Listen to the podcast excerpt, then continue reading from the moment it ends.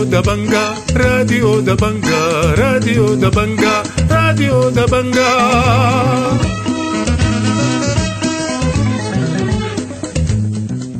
أهلا ومرحبا بكم مستمعي راديو دبنج الأعزاء في برنامجنا اليوم الاثنين تسعة من شهر واحد سنة 2023 بيشتمل برنامجنا على نشرة الأخبار وبرامج أخرى متنوعة ولكن في البداية بنقدم لكم نشرة الأخبار ودي عناوينها.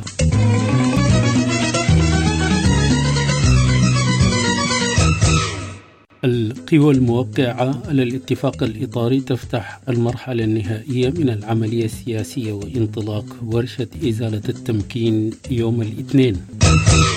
الحرية والتغيير تعلن رفضها مقترحا مصريا ومن ناوي يدعو الجميع لتلبية الدعوة المصرية وقانونيون وضحايا. يرهنون نجاح مؤتمرات العدالة الانتقالية بالتواصل مع الضحايا. لجنة المعلمين تواصل الإضراب والإقلاق الشامل للأسبوع السادس والشرطة تعلن القبض على المتهم الرئيس في اختطاف واغتصاب ابنة قيادي بلجنة التمكين. مقتل ثلاثة أشخاص وإصابة تسع آخرين في هجمات متفرقة بولايتي شمال وجنوب دارفور ونذر. مواجهات وشيكة بين مواطنين ومعدنين في البحر الأحمر. والآن إلى تفاصيل النشرة من راديو دبنجا يقراها لكم الصادق مصطفى زكريا.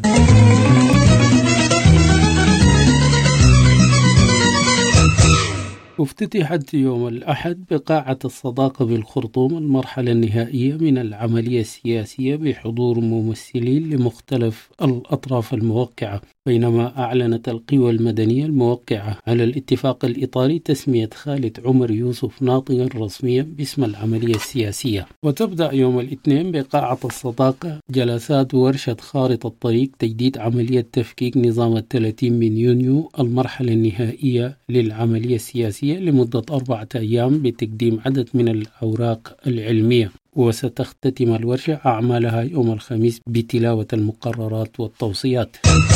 نفت الحرية والتغيير طرح مصر لأي مبادرة سياسية مشيرة إلى تقديم رئيس المخابرات المصرية مقترحا للقاء بمجموعات سياسية أخرى لتقريب وجهة النظر بين الأطراف. وقال بابكر فيصل رئيس المكتب التنفيذي للتجمع الاتحادي عضو لجنة الاتصال الخارجي في ندوة صحفية بالخرطوم يوم السبت أنهم اعترضوا على مقترح رئيس المخابرات المصرية للقاء بكتل أخرى وشدد بابكر فيصل على أن الائتلاف أكد للوفد المصري الذي قدم مقترح لاجتماعات بين الكتل المختلفة بأنهم لا يعترفون بأي كتلة سياسية مصنوعة ومزورة باسم الحرية والتغيير ولم يجلسوا معهم. وأضاف في هذا الخصوص والدولة المصرية باركت الاتفاق الإطاري وأنهم مع الحوار السوداني سوداني ولم يتقدم بمبادرة. حقيقة هم قدموا مقترح فقط لأنهم يستضيفوا الكتل السودانية المختلفة.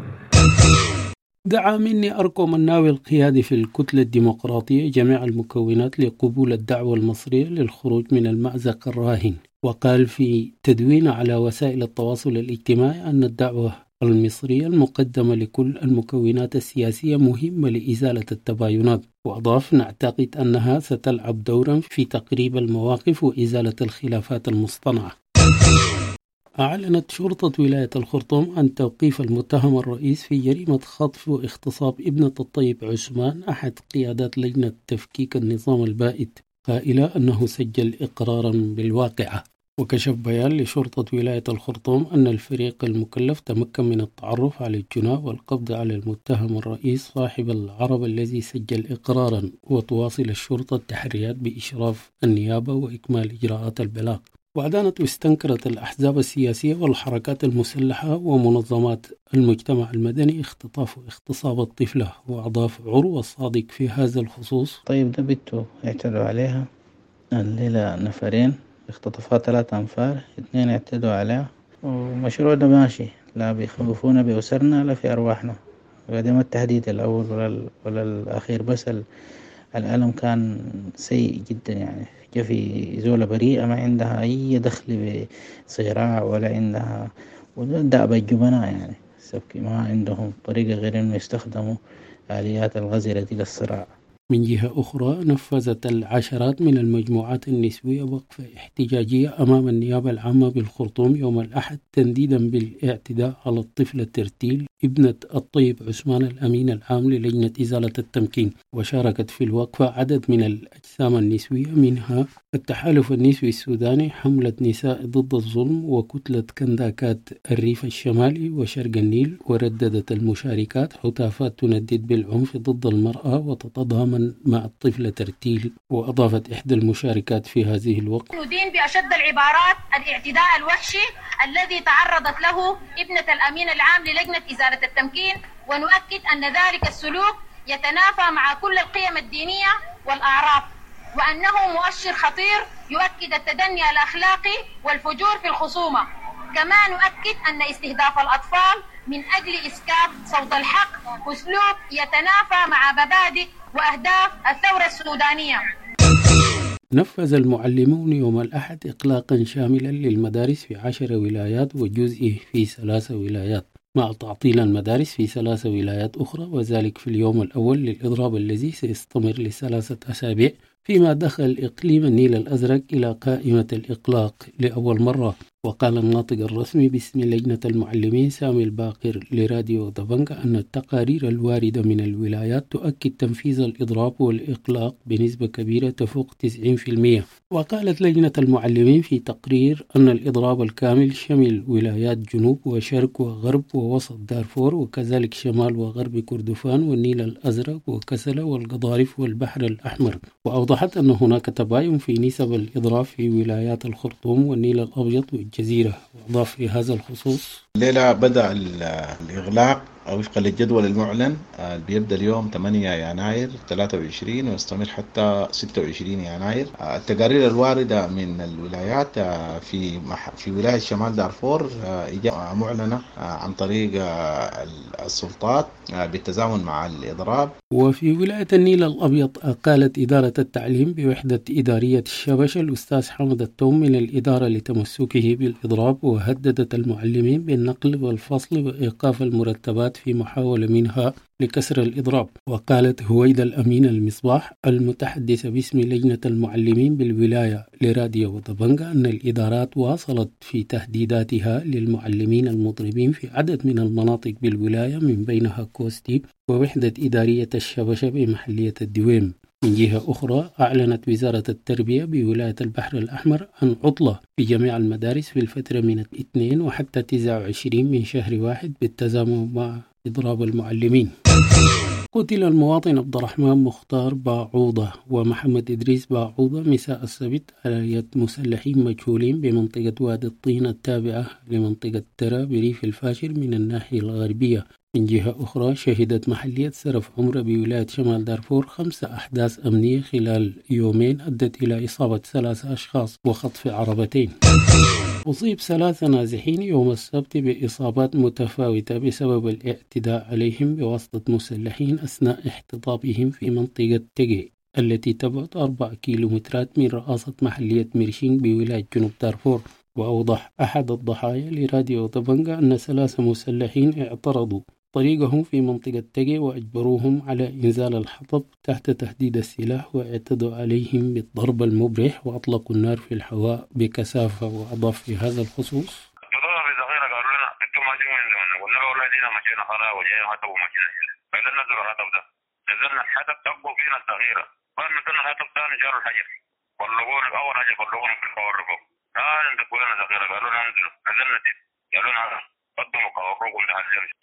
ساعدونا بالوقت تبقونا قتل نازح وأصيب ثلاثة آخرين يوم الجمعة في ثلاث اعتداءات منفصلة في محلية كبكبية بولاية شمال دارفور. وقال آدم جمعة الشهير بأنترنت لراديو دبنج أن النازح أحمد محمد آدم 32 سنة أصيب بطلق نار بواسطة مسلحين غرب معسكر سورتيني يوم الجمعة. كما أصيب النازحين هارون آدم محمد وأبو القاسم إسحاق في هجوم مسلح داخل مزرعتهم. وكان النازح محمد عبد الرحمن وأبيه 24 سنة قتل برصاص أربع مسلحين حاولوا نهب عربته بالقرب من كبكابية وأضاف آدم جمعة في هذا الخصوص. ميليشيات أطلقوا الرصاص على النازح أحمد أستاذ أحمد محمد آدم الذي تبلغ من عمره 32 سنة غرب معسكر سورتوني وأصيب في يده اليمنى واليسرى ونقل إلى مستشفى سورتوني لتلقي العلاج. قال المحامي والخبير القانوني المعز حضر أن مؤتمرات وورش العدالة الانتقالية التي تعقد في القاعات المكيفة والأبراج العاجية والخرف المغلقة لن تزيل الغبن التاريخي ولن تحقق العدالة الانتقالية. ودعا في مقابلة مع راديو دبنجا لعقد مؤتمر العدالة الذي تعتزم القوى الموقعة على الاتفاق الإطاري تنظيمه في أحد معسكرات النازحين في دارفور وأكد المحيص حضرة ضرورة استصحاب أهل المصلحة المتضررين من الحروب في جميع المناطق والذين تعرضوا للجرائم التاريخية وشدد على الوصول إلى الضحايا في المعسكرات والاستماع لرؤية وأقوال أصحاب المصلحة. داعيا لعدالة انتقالية بنكهة سودانية تستصحب أوضاع وظروف البلاد وأضاف في هذا الخصوص. هذه الجرائم التاريخية التي ارتكبت في دارفور وغيرها من مدن السودان. يجب إنه يعني أي رؤية أو أي طرح يجب استصحاب هؤلاء الضحايا والوصول إليهم في معسكراتهم لأنه هؤلاء ما زال ضحايا أو أبناء الضحايا أو اصحاب المصلحة موجودون إلى الآن في معسكرات النزوح داخل وخارج السودان.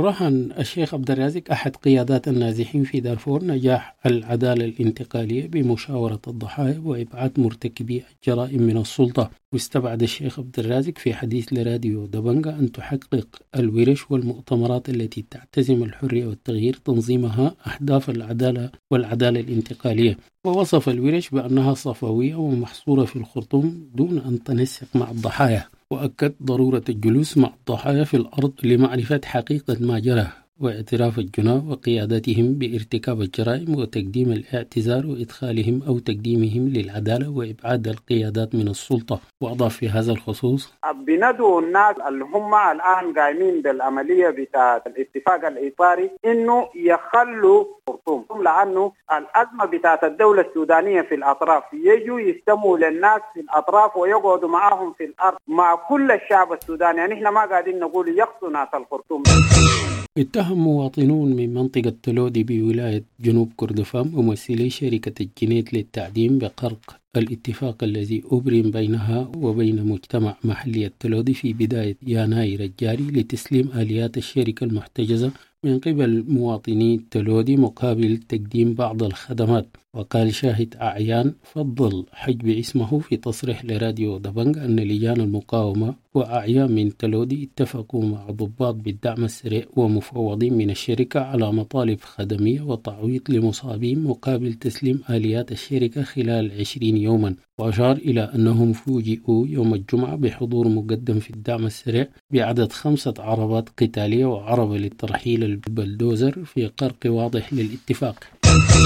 دعت هيئة الدفاع عن محتجزي ولايتي غرب وشمال دارفور جميع القوى السياسية والمدنية والناشطين للانضمام إلى الحملة القومية للمطالبة بالإفراج عن محتجزي ولاية غرب دارفور بسجني أردمة بالجنينة وبورت سودان العمومي. وقالت في تصريح صحفي أنه لا يزال 95 من محتجزي ولاية غرب دارفور رهن الاحتجاز غير المشروع في سجن بورت سودان حيث دخلوا في إضراب مفتوح عن الطعام. وأشارت إلى استمرار الاحتجاز غير المشروع ل 68 محتجز من محتجزي ولاية غرب دارفور بسجن أردمة بالجنينة تشهد منطقة آيس بمحلية حالاي في ولاية البحر الأحمر توترات ونذر مواجهات وشيكة بين مواطني المنطقة ومعدنين تحرسهم قوة عسكرية. وقال إبراهيم منصور وهو من شباب البشاريين أن منسوبي القبيلة احتشدوا من مختلف مناطق البحر الأحمر ونهر النيل بعد انتهاء محلة الخمس أيام التي حددوها لحكومة الولاية من أجل سحب المعدنين والقوى المسلحة. الخبر الأخير في النشرة.